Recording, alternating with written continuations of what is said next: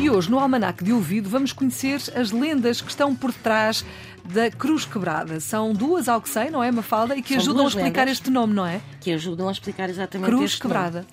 Estas duas lendas, a primeira é, ou seja, a Cruz Quebrada, para já é uma vila e uma antiga freguesia portuguesa do município de Oeiras. E vamos às lendas. A primeira lenda conta que um moleiro local sofreu vários desgostos de amor e que procurou um remédio para estes males e seguiu o conselho de um homem de pouca fé que o terá convencido que para resolver o feitiço teria que quebrar uma cruz que existia num largo.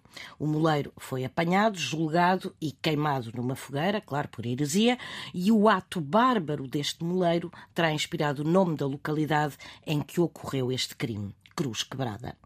Existe, no entanto, uma outra lenda, e nesta lenda conta-se que durante as invasões francesas, alguns soldados franceses derreteram símbolos religiosos para reaproveitarem os materiais.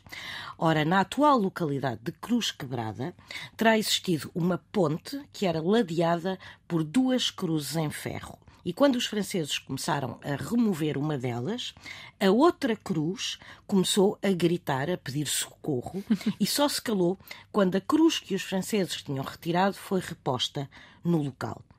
E a este milagre, a população local deu o nome de Cruz que brada, ou seja, a cruz que grita, e terá dado depois, posteriormente, o nome à cruz quebrada. Muito bem, não sei qual é que eu prefiro, mas pronto, está a explicar.